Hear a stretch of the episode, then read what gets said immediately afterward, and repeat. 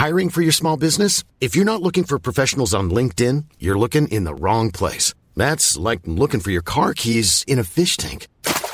LinkedIn helps you hire professionals you can't find anywhere else, even those who aren't actively searching for a new job but might be open to the perfect role. In a given month, over 70% of LinkedIn users don't even visit other leading job sites. So start looking in the right place. With LinkedIn, you can hire professionals like a professional. Post your free job on linkedin.com slash people today.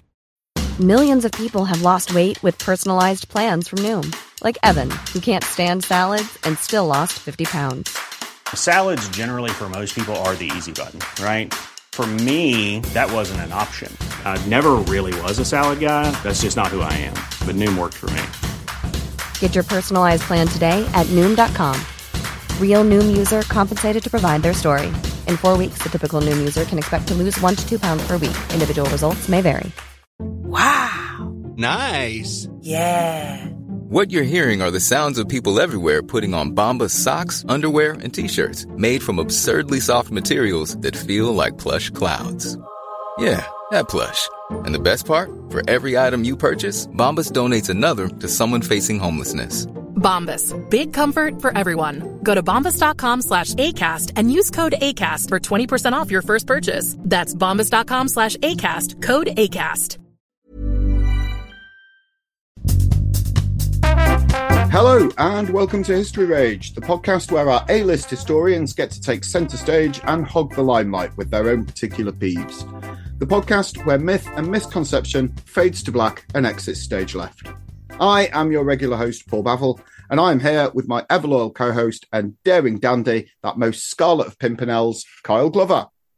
Oh, hello. Hello, everyone. I think of myself more of a Beau Brummel these days, but thank you for uh, comparing me to the Scarlet Pimpernel. Certainly. It's, yeah, you're an awful lot less elusive than one might like.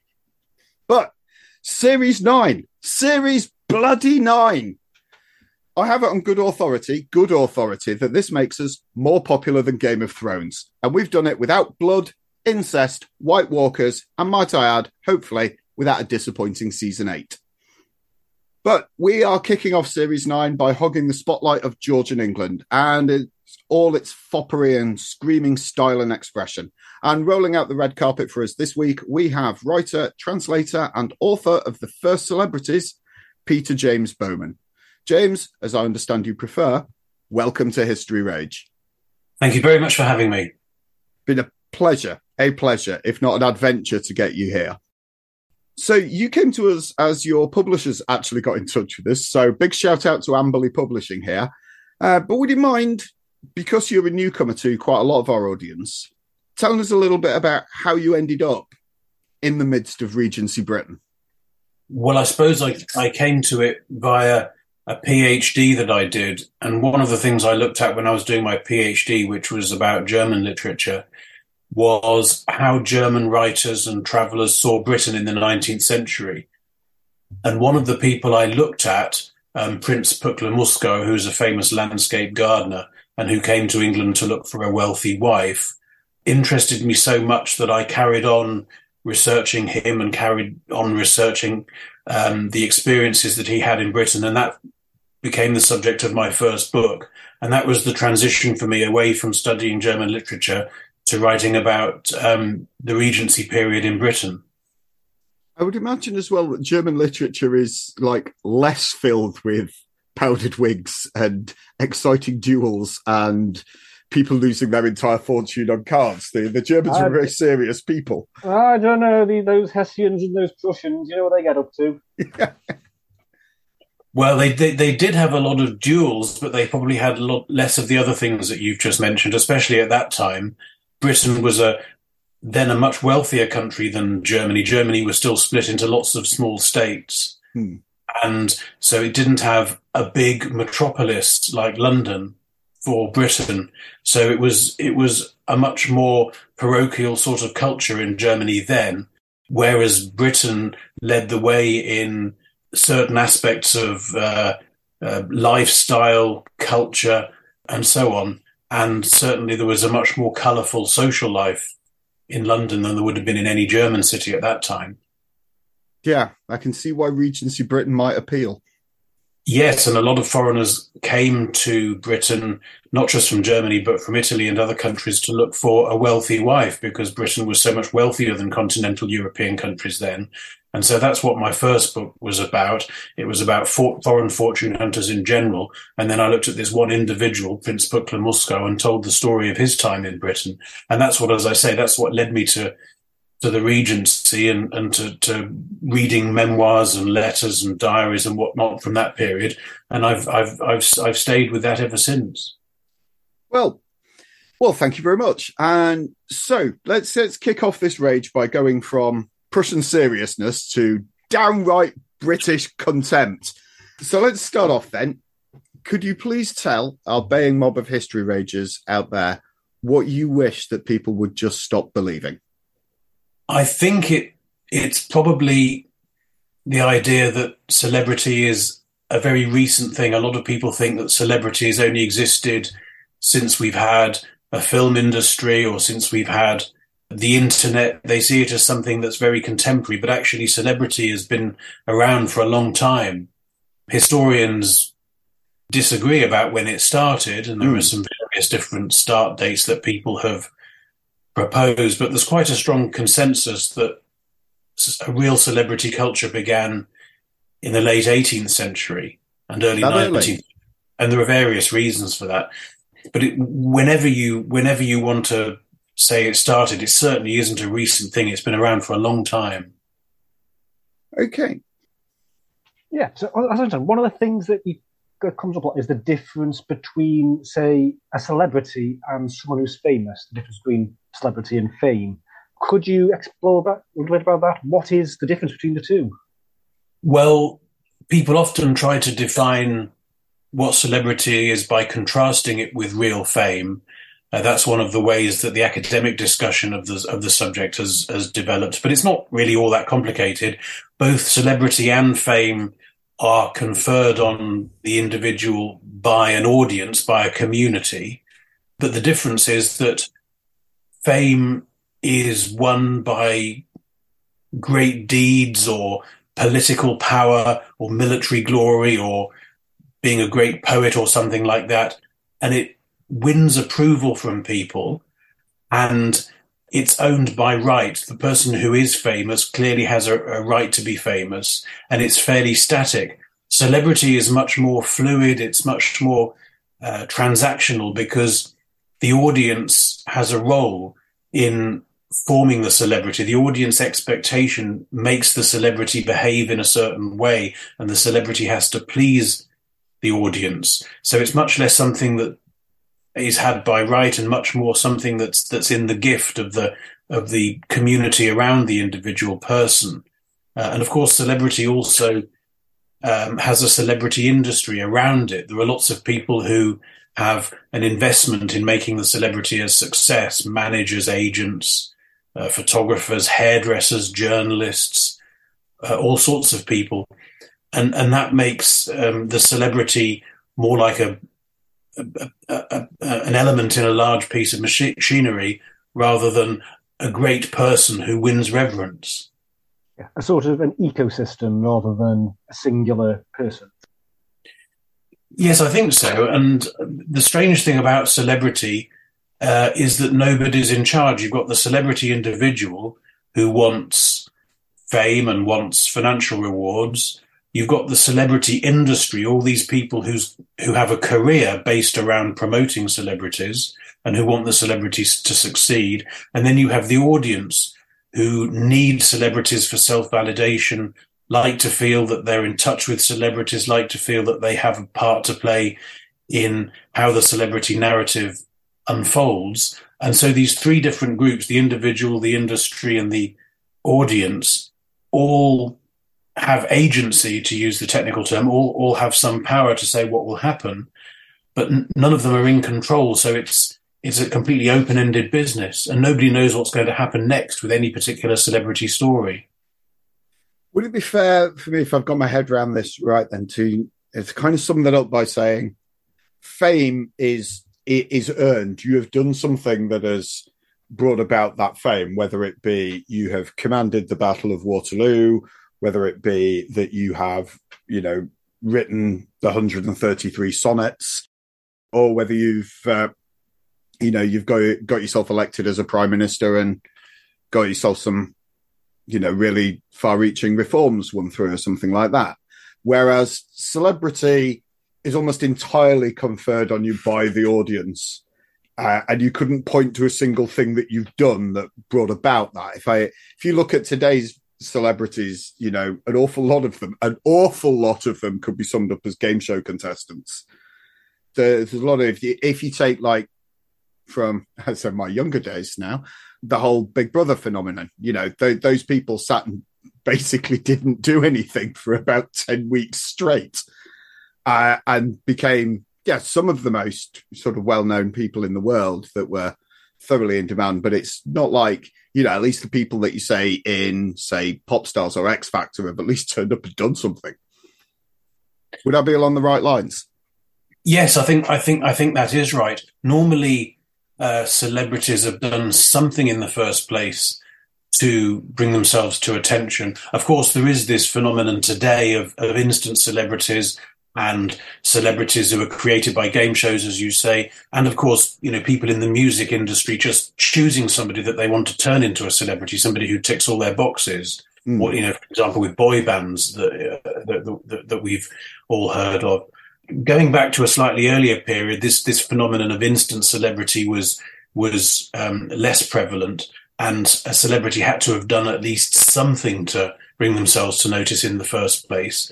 But of course, what they did was much less substantial, much more transient than what people who become really famous did, um, whether they're military commanders or prime ministers, to use your example, or whatever. On the other hand, it's often been said that people who have achieved real fame are, are people who've been born to it. If you look look at the great military commanders, the great political leaders, and so on of the past, that you know the Dukes of Wellington and, and people people like that, the Duke of Marlborough, um, they were people who were born to great privilege, and they wouldn't have been able to become prime minister or or or or, or generals uh, uh, or something of, of, that nature if they hadn't had all these advantages in the first place. Whereas celebrity is actually more democratic because people can come become famous as as boxers or as actors or, or, or something of, of that sort, or by going up in a balloon or something, it's open to more people. So celebrity does have this this more more democratic element to it, whereas whereas fame has been the the preserve of of a of a privileged group often, not always, but often. Yeah. Okay. So taking that definition then, why why do you claim that the late 18th, early 19th centuries was the era of the birth of celebrity. Is there a single factor? Is there a combination of things? What are making these people celebrities? I think it's a combination of things. The biggest, the biggest factor of all is is the massive development of, of the press. Britain had a, a, a completely free press, and it was a very boisterous free press with a lot of personal information in newspapers, good and bad, a lot of very pointed criticism of people, a lot of quite coarse criticism of people, but also a lot of praise, a lot of positive coverage of people. And there was an opening for people to bribe journalists to write positively about them or or pay them to write negatively about one of their rivals or something like that. So there was a big opportunity for for self promotion. The, the, the rise of the of, of a free press and a, a very powerful free press is is the main thing, but there are many other things like um, the development of a capitalist economy, which allowed for sophisticated advertising and therefore a culture of endorsements, which are a feature of a celebrity culture, celebrities endorsing things,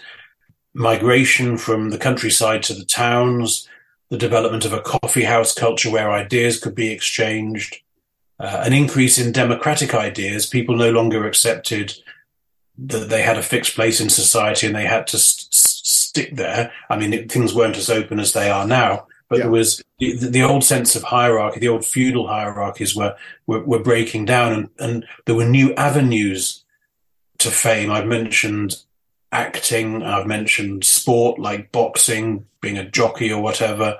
Uh, there were all sorts of things that people could do, being a writer as well, uh, that would that would bring them to notice and so there was there was a much more open, exciting, fast changing social scene that uh, gave people opportunities to get themselves noticed.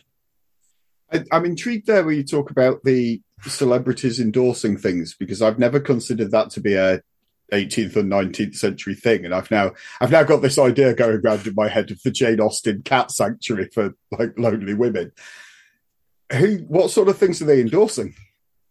Um, well just to think of examples from from my own book uh, one of the one of the celebrities i write about endorsed a spa in south london a sort of health resort people could become patrons of balls and social events People could have songs dedicated to them, uh, musical compositions dedicated to them, books dedicated to them, uh, performers like jugglers or, or musicians could say that they had been performing at the home of the Duchess of this and the Countess of that.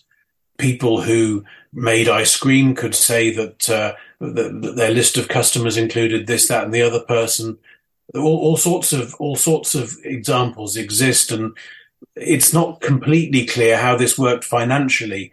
Whether eh, presumably people were given money to endorse things, yeah, so that there was a financial incentive. People were asked, "Would you endorse this?" and then they got some money from the the ice cream maker or the or the um, the leader of a of a of a military band or whatever, uh, and and and and then that person uh, who had been endorsed could advertise in the newspapers either with a direct advertisement, something that's obviously an advertisement, or something that pretends to be a story, advertorial, I think it's called today, where they pretend it's a, it's a newspaper story, but actually it's an advertisement.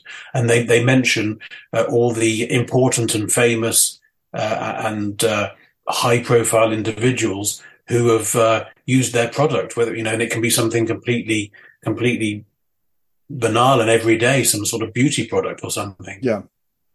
So, what sort of fields are our celebrities of this age era? I mean, today we've got we we've got the movie star, we've got the soap opera TV star, we've we we've got the you know stadium sellout singers, the boy bands that you that you mentioned earlier. You know, back to the 18th and 19th centuries, none of those around.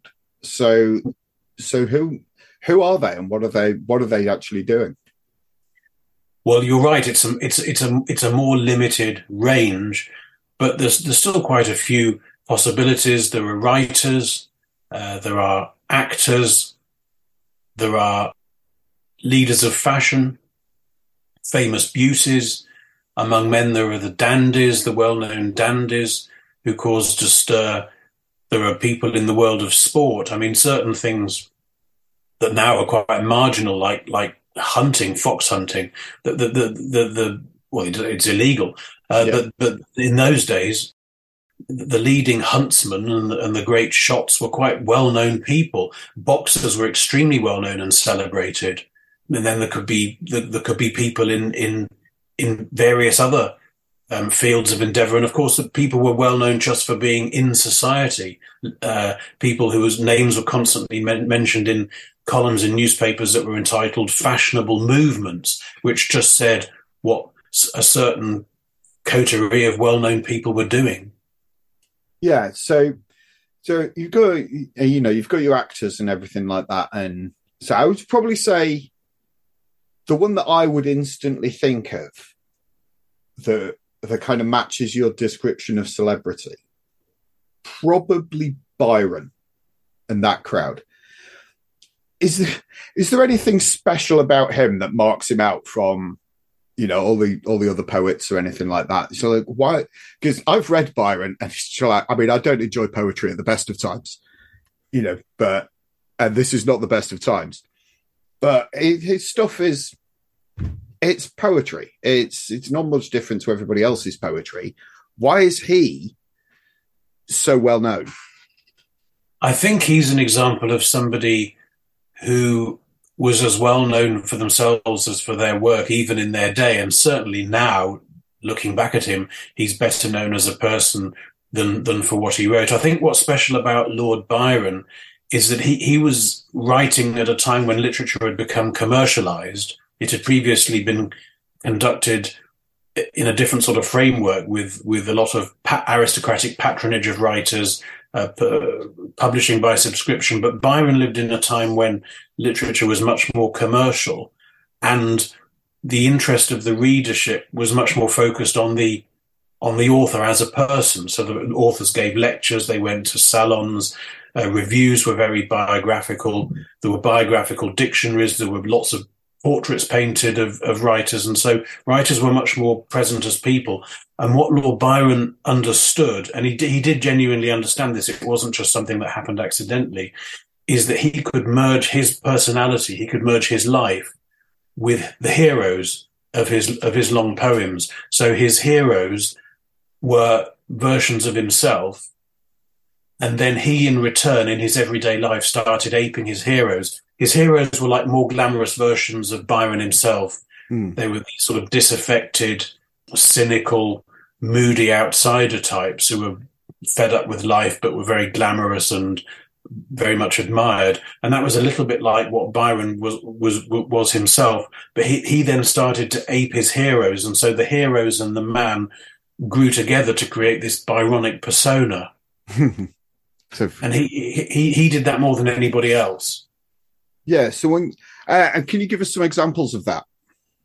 Well, what people did when they read his poems, because they were interested in in him and his poetry together, people read his poems for evidence of his own life. So if his heroes were sexually unconventional or dissolute or radical in their political opinions, uh, disrespecting authority or whatever it might be, readers thought that must be a description of Byron himself.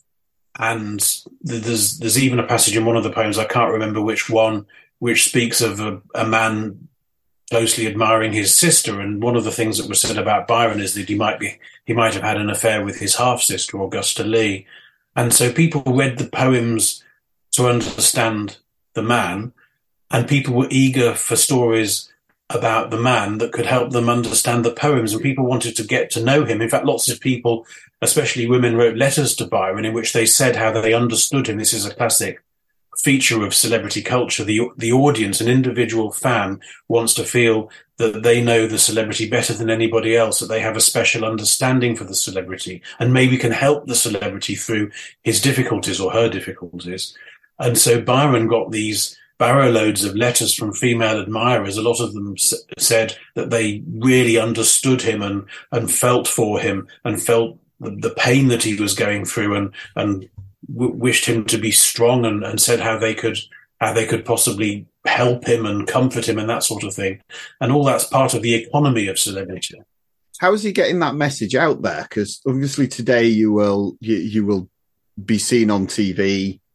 You know, the the there's the whole paparazzi culture and things like that. But you know, if if you through your writings, you you're not exactly going to write a press release that says I'm sleeping with my half sister, unless possibly you're Byron. How's he, how's he disseminating this this idea and this legend? Well, he didn't have quite the sophisticated means that a celebrity would have today. But his publisher, John Murray, did quite a lot for him, talking about him at the regular dinners that he gave, where he invited all sorts of influential people. And when these dinners took place, there would be uh, a portrait of Byron on the wall, and by, he would often, Murray would often talk about Byron. Byron also made himself talked about by various antics, which he made sure got into the press. Like uh, there was a story that he drank out of a skull when he was at Newstead Abbey, which was his country home in Nottinghamshire he went, one example that comes into my mind is that he went to a dinner party and refused to eat any food except mashed potatoes together with vinegar. Uh, and he had all sorts of wonderful food offered to him, but he would eat nothing except mashed potatoes and vinegar. And the host asked somebody else, "Well, what, why is he? What, why is he eating like this? Why is why is he on this diet?" And the other person said, "Well, he will carry on uh, with with this sort of diet for as long as you notice." And he's probably going to to his, his club in London and have a hearty dinner now. But he's just he's behaved in this way so that people will notice him. He also had an early form of, of agent. He had two in succession. The first was called Dallas, and the second was called John Cam Hobhouse. People who managed his relationship with publishers, wrote letters on his behalf, uh, tried to um, lead him in the right direction, tried to get good stories about him into the press, and so on. So he had he had people to help him. But most of all, he just did things which made sure made sure that he was talked about. Exactly how information about private individuals got into the press is actually not certain. But it seems that newspapers had runners, people who went about looking for stories and uh, who went to talk to various people who might know something juicy about about somebody else. And you could seek these runners out yourself and give them a story, which they would then get get printed in a newspaper. And and exactly how the mechanics of that worked are a little bit unclear. But there were ways of getting yourself into the press, and that's that's one of the things that he did. And were there any other writers that really hit celebrity, or is it just him? It's him more than anyone, but there was a general culture of of writers as celebrities, as I've said, because the the approach of readers to writers was very personal. There was a man called John Clare, who was known as the Northamptonshire peasant poet, who was a man of humble origins, of uh, an agricultural labourer who started writing poetry, and people became fascinated by him and actually went to visit him at his home without invitation. They just sought him out and tried to sort of find him. And there was uh, another female poet who was known as the milkmaid poet, because she'd been a milkmaid. And so people got these labels slapped on them by their publisher who tried to market them as a particular type of writer. And then people who were very enthusiastic about them wrote them letters or tried to, to, to seek them out. Some people were, you know, blatant attention seekers. They behaved oddly at parties. Um, they pretended that they were dying, all sorts of ways of trying to get attention. And then some people rejected all this and saw it as trivial and and uh, superficial and unsatisfactory and tried to withdraw from the world and write for future generations like William Wordsworth. But this pose of, of, of stern rejection of celebrity it itself became a persona. So when Wordsworth decided he wasn't going to go to any literary parties or have anything to do with writers and publishers, and he was going to leave London and go and live in the Lake District, that itself became something that people talked about. And they said, well, why is he doing this? Will he be able to write poetry when he doesn't have any contact with, with, um, with metropolitan culture? Mm. Uh, and, and, and so even, even the persona of rejecting celebrity becomes a kind of celebrity persona. Hiring for your small business? If you're not looking for professionals on LinkedIn, you're looking in the wrong place. That's like looking for your car keys in a fish tank. LinkedIn helps you hire professionals you can't find anywhere else, even those who aren't actively searching for a new job but might be open to the perfect role. In a given month, over 70% of LinkedIn users don't even visit other leading job sites. So start looking in the right place. With LinkedIn, you can hire professionals like a professional. Post your free job on linkedin.com slash people today. Millions of people have lost weight with personalized plans from Noom. Like Evan, who can't stand salads and still lost 50 pounds. Salads, generally, for most people, are the easy button, right? For me, that wasn't an option. I never really was a salad guy. That's just not who I am. But Noom worked for me. Get your personalized plan today at Noom.com. Real Noom user compensated to provide their story. In four weeks, the typical Noom user can expect to lose one to two pounds per week. Individual results may vary. Just to quickly return to Byron for one second, um, when I, if I could sum him up in one sentence, it's that famous phrase, mad, bad, and dangerous to know. Is that anything that was in the papers or said about him in his own lifetime? Or is that something that's been added on to his story in later years? Oh no, that was that was that was said about him in in in his own lifetime. That that quote is from Lady Caroline Lamb, who was well, they had a kind of affair. She really threw herself at him, and he became tired of her very quickly. But she was so besotted with him, although she was actually a very self-regarding and slightly strange person. But she decided that she wanted to be deeply in love with him, put it that way, and she she compromised herself really and disgraced herself. And then when he finally rejected her and wanted nothing more to do with her, she wrote a, a novel in which he was a, a, thinly disguised character. The novel's called Glenarvon. And, and that's where, and she's, she's the one who came up with that quote. And that novel, of course, was another way in which he could come before the public and, and be, be, famous without any input of his own. Because although she criticized him and she, she portrayed him as uh, an immoral character, as a cruel character, his publisher, John Murray, whom I've mentioned, quite rightly said to Byron, this won't do you any harm at all because it'll just make people talk about you all the more and be all the more fascinated with you. And so he was able to, he was able to be unconventional, to, to threaten general notions of morality and be seen as a sort of dangerous person, as a threat to established uh, ideas of, of good conduct and good morality, but he, he never pushed it too far so that he, he was never rejected outright until the moment when he got married. And then that marriage went badly wrong and his wife and his wife's lawyer started briefing against him. That was the point when somebody who had been seen as uh, refreshingly rebellious and unconventional and interestingly different suddenly came to be seen as too morally depraved. And at that point, there was a large scale rejection of him. That happens with celebrities now. There's, yeah. there can be that they can go too far in some way. They can overdo it. They can overstep the mark. And then there's a sort of general reaction against them and they're denigrated. There's this quite cruel mass denigration of this, of the celebrity and everybody wants to, to have nothing to do with them. And that happened to Byron after his marriage and after his wife started criticizing him after they'd become estranged and his wife's lawyer and his wife's family. And Byron had to go abroad because he was, you know, he was in such hot water an early an early case of all publicity is good publicity until the police or lawyers start to get involved. Yes, that's right. I mean, he, he, he, a lot of people couldn't understand why, why he was so popular because they thought that he was, you know, a, a, a, a cruel or uh, immoral or politically dubious character.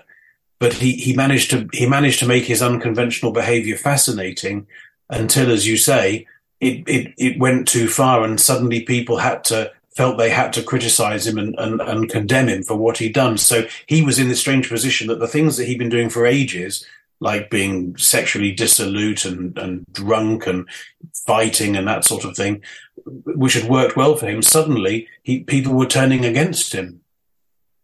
And I think that's a, that's that's an experience that celebrities can have. They have to try and gauge what the public will take and sometimes they can misjudge it.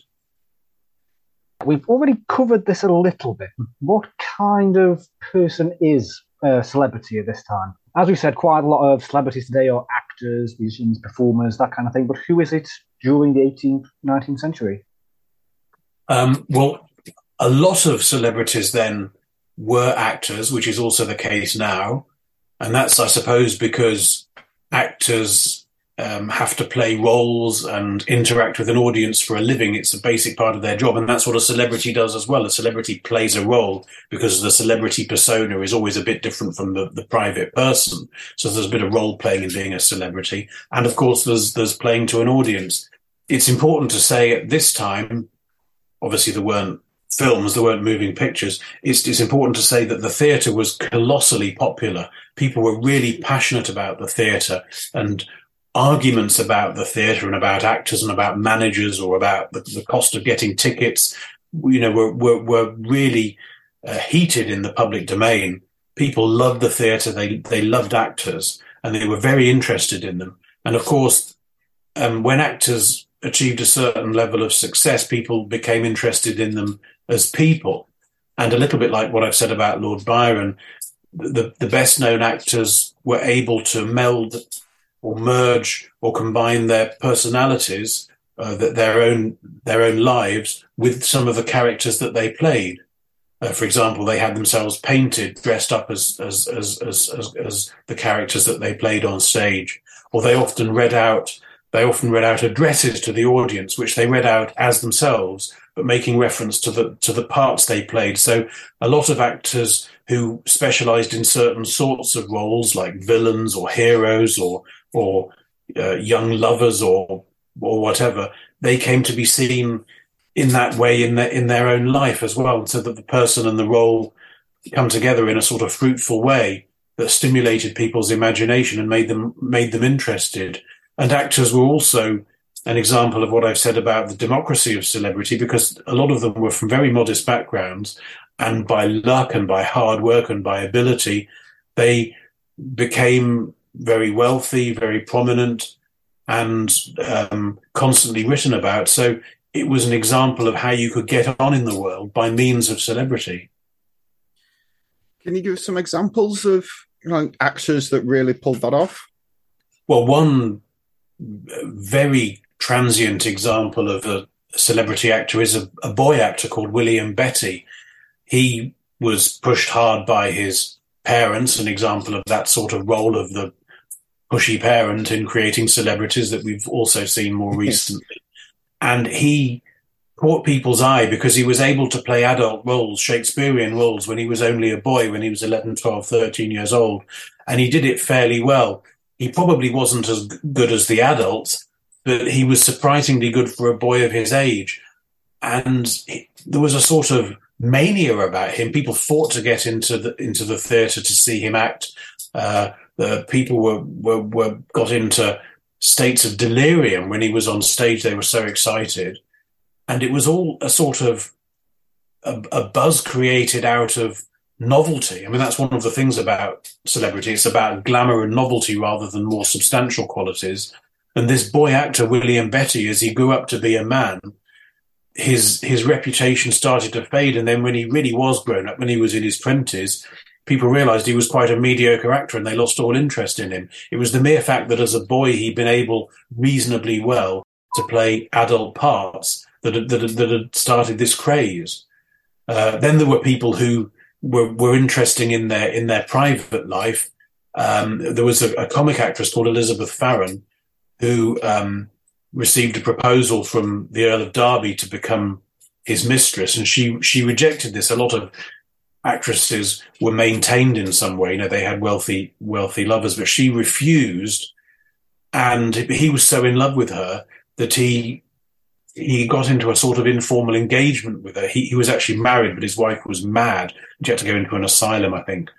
And he, he entered into this informal engagement with his actress. And she would only meet him if her mother was present, and she did everything on her own terms. But he was so wild about it that they had this engagement that went on for over a decade. And then when his wife finally died, she he married her, and she became the Countess of Derby, which was a sort of fairy tale because she'd been born in poverty. So that's that's that's an example of somebody who um, was famous for their private life. Another case uh, where the, the, the parts and the, the, the private character came together was was Mary Robinson, who played roles on stage where she was quite seductive and attractive, and she became a sort of sex symbol in her private life as well. And she actually had an affair with the Prince of Wales, and so she she was was fascinated people for the way she dressed and for the relationships that she had and so forth, and became a sort of well, like, as I say, like a sort of sex symbol, which I suppose is something that we also see with with some celebrities now. They're they're more famous mm. for being very attractive or and and and having people desire them than they are for anything that they've done. And she was the case of that. But obviously, as she got older, the, the role became harder and harder to sustain for her, and she ended up becoming, you know, obscure and forgotten, and she actually died in middle age. So there are various there are various different stories. You know, there are narratives, and of, of course they're oversimplified when when we just present them in a short way. But there are all sorts of narratives where people combine their their real selves with their, with their roles on stage in a way that's fruitful for them and turns them into celebrities. Thank you. Now, I'm particularly struck by the case of Harriet Mellon, who's the first of the the first of the five first celebrities um, in the book because her she really comes out of like the bottom of the ladder right up to the top. So, can you tell people what what was so special about her and why people were fascinated by her? Harriet Mellon, well, her basic story is that she was she was born the daughter of a, of a wardrobe keeper in a company of traveling players. So, so she was born right at the bottom of the theatrical ladder, and she became a moderately successful actress, but not a very successful one. And then the quite elderly banker Thomas Coutts fell in love with her, and after his wife died, married her. And he was completely besotted with her, thought she was a wonderful person, not just beautiful, but also kind and, and a sort of heartwarming presence. And he really admired her and thought the world of her uh, as, a, as a person as well as as a, as a woman, uh, as a beautiful woman. And when he died, he left her his entire fortune, not just in terms of money, but also in terms of his share in the bank. He was the dominant partner of Coutts Bank, which he founded, as I, as I think I said and then she she was at that point the wealthiest woman in the in the country, and she married a second time a man who was twenty years younger than her, the Duke of St Albans. So she became titled. She was extremely wealthy, and she used the money that she had to to give to charity, to have lots of parties, and to go about making herself talked about. And she saw herself as somebody when she looked over her life and, and the way she wanted to present her life, she saw herself as somebody who, by being kind and warm hearted and bringing happiness into people's lives, had been successful. She'd been successful by being good, by being by by bringing happiness to people, including her husband. So she saw that as her life story, and she tried to present it that way. Uh, she she self publicized a lot. She got herself talked about in the papers, and some people bought that story and some people didn't. Some people thought that she was a phony, that she was just somebody who'd been lucky, she was a self promoter. So there was debate about her, which is an important part of, of being a celebrity. You have to be talked about. And obviously, not everybody should be saying the same thing. Different people should be saying different things so that there's a real discussion. And that keeps the thing going, that keeps the thing fresh. And she was talked about, she was praised, but she was also criticized. A lot of people who had been born to the purple regarded her as a parvenu, somebody who shouldn't really have ever become a duchess at all. And so she was, she was, she was talked about. But what I think is most interesting is the way she saw her life as a kind of parable that if you can be good, you can be successful. And she tried to, she tried, and she also authorized a, a biography soon after she died. Somebody wrote a biography with notes that she'd left and, and, and told the story of her life in, in, in this way on her terms. And so she, we talk about a celebrity narrative. She had she had a celebrity narrative, and um, she wanted people to learn a lesson from her life in a way. If if Harriet Mellon was the first of the five portraits of early celebrity you talk about in your book, would you be able to go into a little bit about who the other four are and why people were so interested in them? What made them the earliest celebrities? well, it was so hard to choose people, and I, there were so many more people I, I could have written about, and I've got a list of other people I, I, I could talk about. I think I wanted to. I think I wanted to, to, to choose people who were active in different areas of life. So we've talked about Harriet Mellon. The second person uh, that I wrote about was uh, Princess Lieven, Dorothea von Lieven, who was the wife of the Russian ambassador in London. And she obtained a very dominant position in society by being scarily refined and sophisticated and superior and cultured. And she frightened people by her, her, her, her, superiority and became very dominant in high society as a patroness of balls, as a leader of fashion, as somebody that people wanted to be in with. And she used that influence uh, for what she was really interested in was, which was being a sort of diplomatic intriguer she was an informal diplomat. Her husband was a bit of a cipher. He wasn't really a very interesting or even capable man. Um, and she became the real Russian ambassador, but she had all this sort of network of contacts, uh, including men that she had affairs with, like Prince Metternich, the chancellor, at the Austrian chancellor.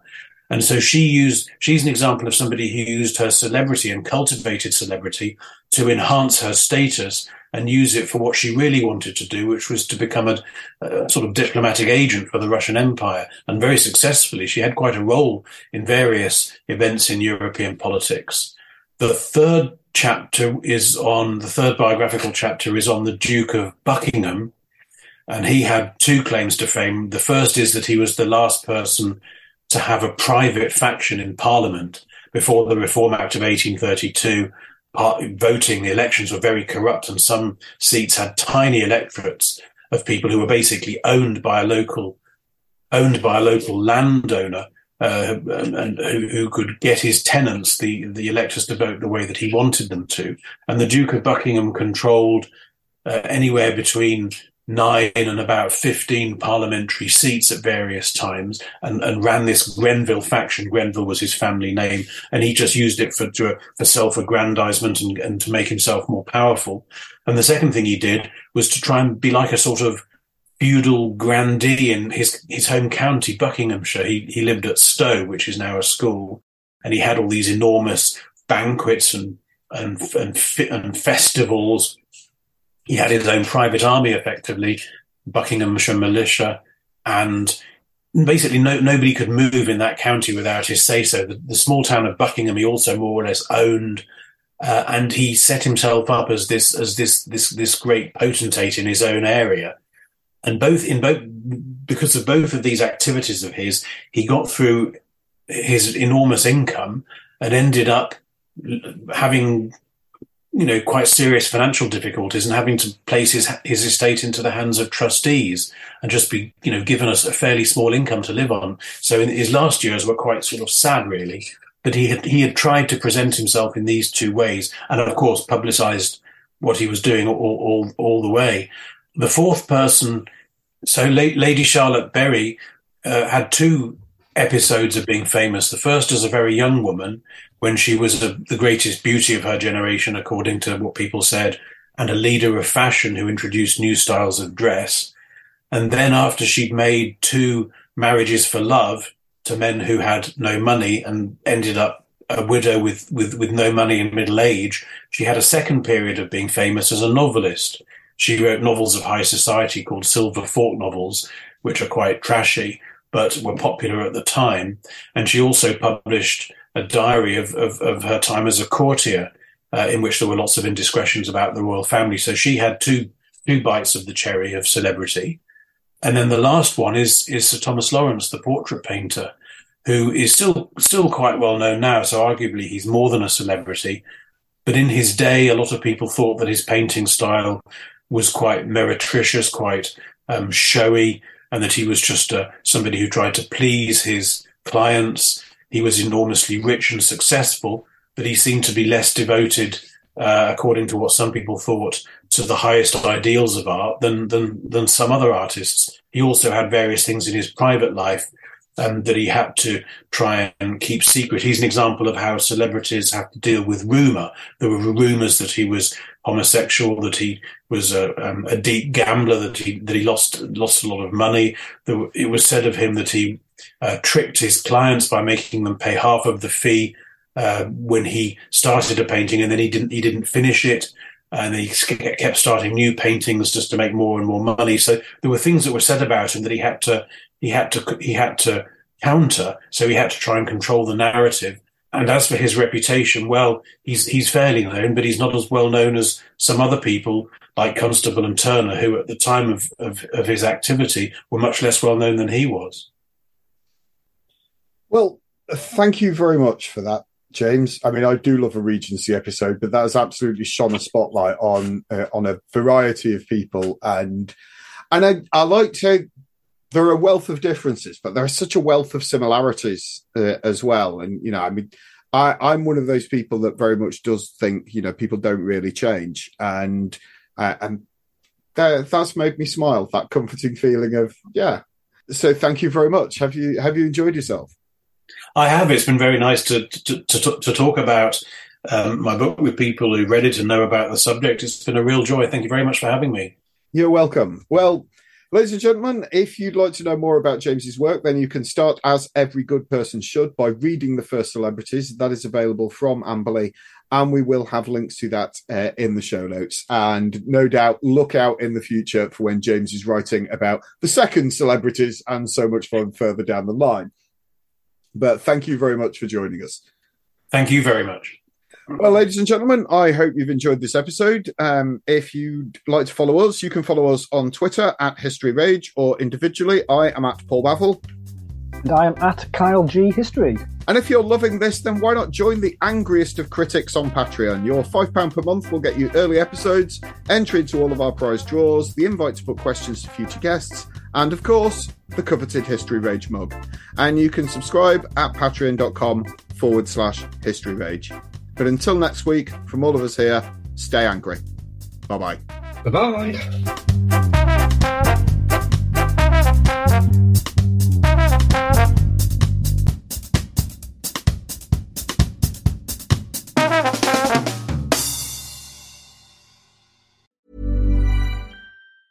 Hi, I'm Daniel, founder of Pretty Litter. Did you know cats tend to hide symptoms of sickness and pain? I learned this the hard way after losing my cat, Gingy. So I created Pretty Litter, a health monitoring litter that helps detect early signs of illness by changing colors, saving you money and potentially your cat's life. Pretty Litter is veterinarian developed, and it's the easiest way to keep tabs on your fur baby's health right at home. Go to prettylitter.com and use code ACAST for 20% off your first order and a free cat toy. Terms and conditions apply. See site for details. Planning for your next trip? Elevate your travel style with Quince. Quince has all the jet setting essentials you'll want for your next getaway, like European linen, premium luggage options, buttery soft Italian leather bags, and so much more. And is all priced at 50 to 80% less than similar brands. Plus, Quince only works with factories that use safe and ethical manufacturing practices.